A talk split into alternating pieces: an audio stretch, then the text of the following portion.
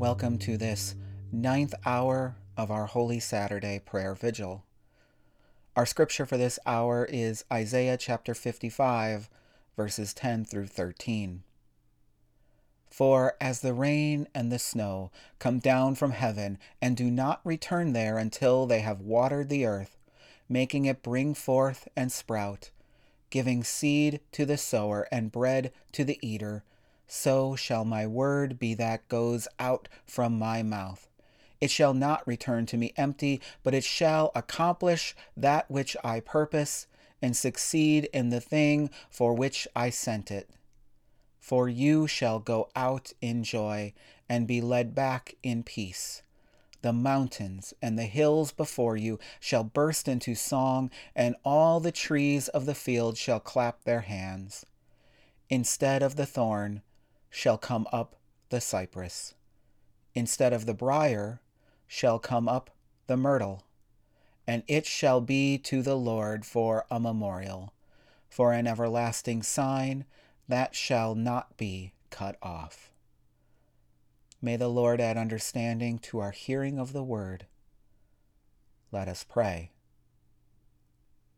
On this holy Saturday, this day of sorrow and confusion as we remember Christ in the tomb. In this time of sorrow and confusion in our own lives, we lift our hearts to you in prayer, O Lord. God of glorious surprise, we give thanks for your word of promise that has come through your prophets and teachers. We give thanks for the living word that is your promise in Christ Jesus. That word has entered into your creation and into our lives like the rains which fall from the heavens. Just as the rains water the abundance of your creation, allowing life to thrive, even through times of drought, so your word brings us joy and peace, which sustains us even through our most arduous battles.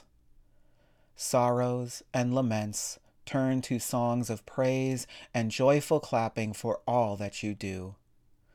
On that first Holy Saturday, when people expected the thorn of death to be the result of the seeds the powers planted, instead was a mighty cypress.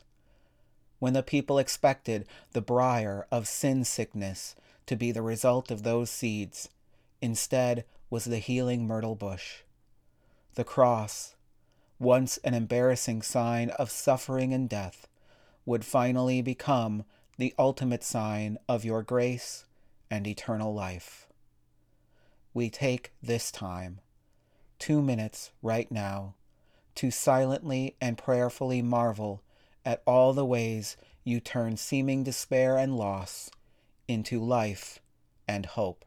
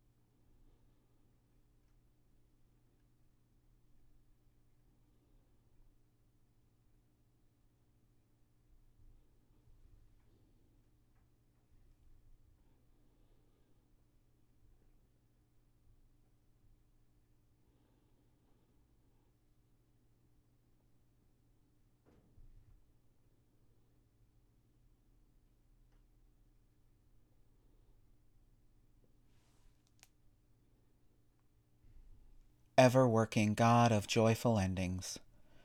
Grant us the patience and strength we need to face whatever this world may do, to always find ways to let go of all that we needlessly carry, and to find rest in your presence of forgiveness and grace.